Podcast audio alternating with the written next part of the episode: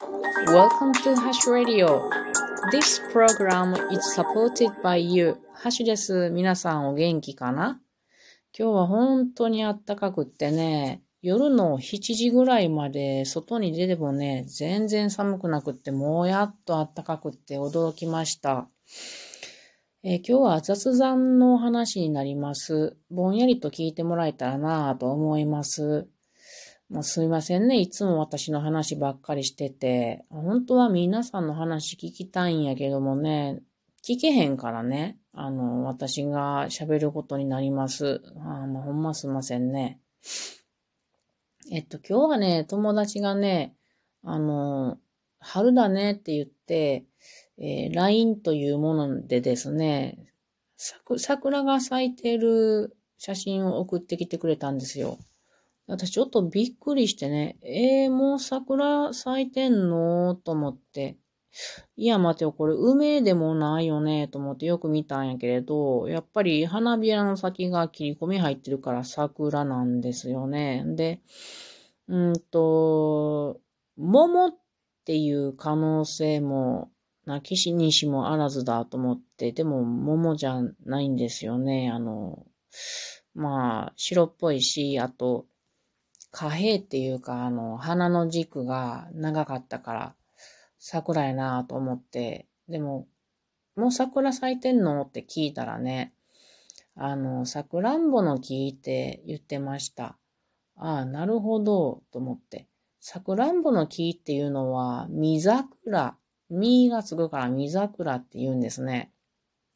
で、どうやら3月の半ばぐらいから咲くそうなんですね。ほう、一つ勉強になりましたと思いました。で、今日お話ししたいことはね、まあ雑談なんやけれども、昨日ね、私ね、幸せやなーって思ったことがあったんですよね。昨日は安全講習を受けてたんですけれども、そこでお昼ご飯を、あの、まあ自分たち持ってきていた人たちでね。で、あの、年代が近い、えー、人たちで、あの、外で食べたんですよ。あの、友達がピクニックシートと、あと、簡易的なテーブルを持ってきてくれてたのでね、それをあったかい、えー、外でね、引いて、で、あの、私とその友達、女の子と、あと男性が2人、4人でね、あの、ご飯を外で食べたんですよね。すげえ楽しかったんやけど。で、あのー、その時に、なんか話の弾みでその男性がね、音楽をするっていうことを知って、で、私音楽好きなんですけど、どんな音楽するんですか？とかいろんな話ができたんですよ。で、もう一人の男性が、ちょっとこう、あの、民族系の音楽に詳しい方みたいで、へえと思って、私は民族音楽、まあ今今では死後と言われるんですけど、民族音楽好きなんですよっていう話をしててね。で楽しかったんですよね。で、まあ安全講習一日終わって帰ってきて、で、夜私いつも日記書いてる、日記を書くんですよ、寝る前に。で、その日記は5年日記で、私は5年目なんですね、今。で、毎日書いてるときに、去年の今日はどんなんやったかなとか、3年前どんなんやったかなとか見るんですよ。で、その時に気づいたんやけど、去年の今って岐阜市に引っ越ししてきたばっかりで、私の存在を、その岐阜市の中で知っている人って夫だけなんですよね。で、誰も知らない状態やし、まあ、特に2月の後半ぐらいから、もう見るも当てれないぐらい私は結構悲しい状態の まあ、ラジオトークでもよく話してたんですけど、泣いたりしてたんですけど、もう今は聞けないですよ、辛くて。あんなん聞きたくないですけれど。そんな状態で、えー、っと、一年前っていうのは私はそんな状態だな、だったなと思ったんですよね。ところが今日は、私の存在を知ってくれる人がいて、私の名前も知ってくれる人がいて、それから私が森林整備を好きだと知ってくれる人がいて、それを一緒にやってくれる人がいるっていうことに、まあ改めて気づいたんですよね。なんと、なんとある、ありがたいことだろうって思いました。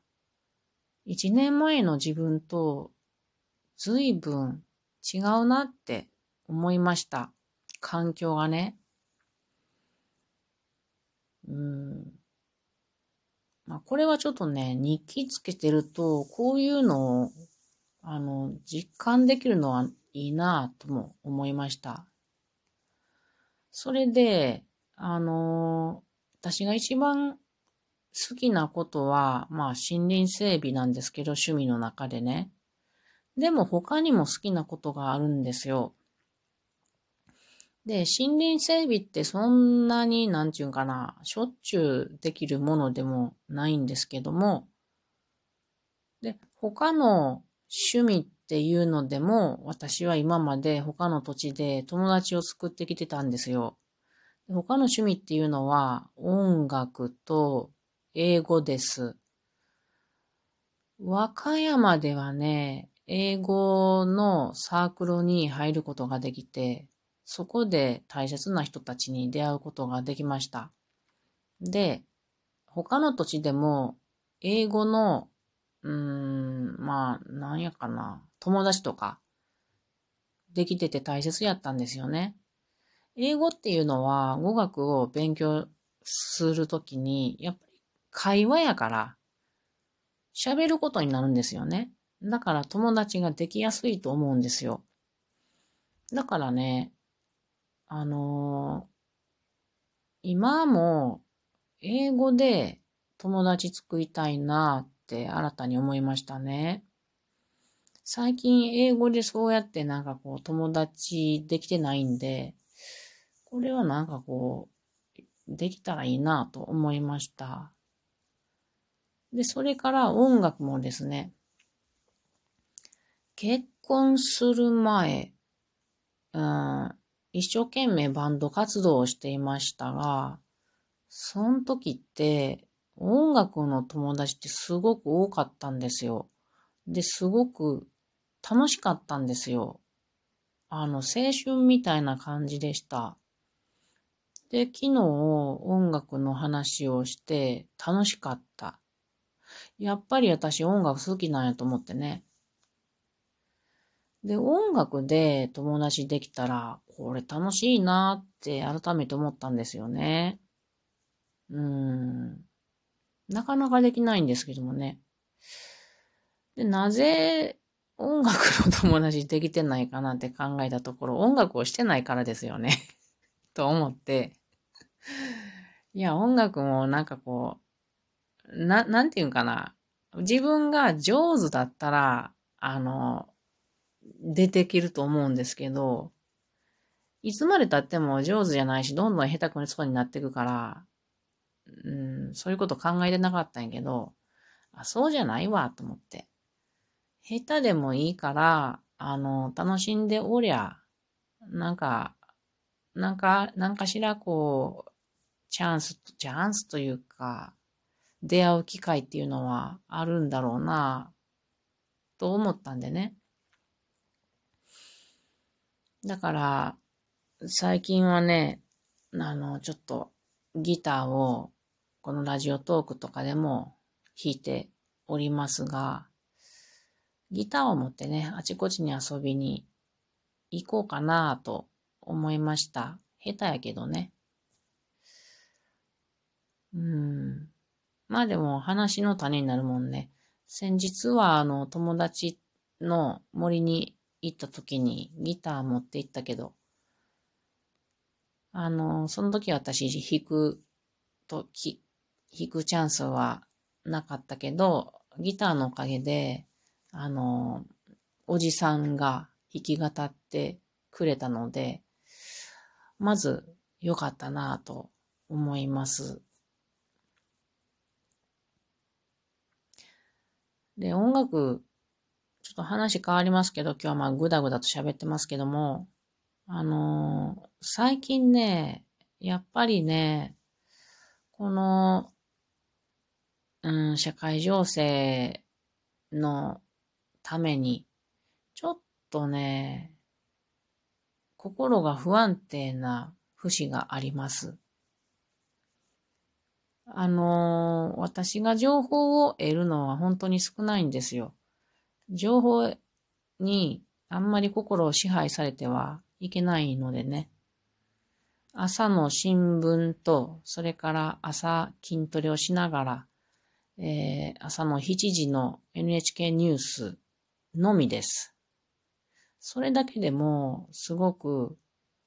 心が結構奪われてしまうんですよね。不安定になってしまう。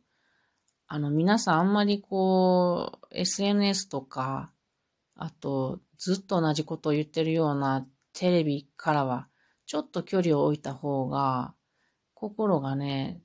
そんなに支配されなくていいんじゃないかと思いますよ。最低限の必須の情報だけ得ていたらいいんじゃないかなと思いますよ。で、まあまあ、そんな感じで、ちょっと私の心がちょっと引っ張られていってしまうので、そのバランスを保つために、ギターを弾いて、綺麗な音を聞いて、均衡を保つようにしています。皆さんもね、自分の好きなこと、大好きなこと、字を書くとか、何でもいいんですよ。お笑いを見るとか、美味しいものを食べるとか、綺麗な景色を見るとか、大好きな人の顔を見て声を聞くとか、大好きな歌手の歌を聴くとか、寝るとか、そんなことしてお過ごしくださいね。ではまたね。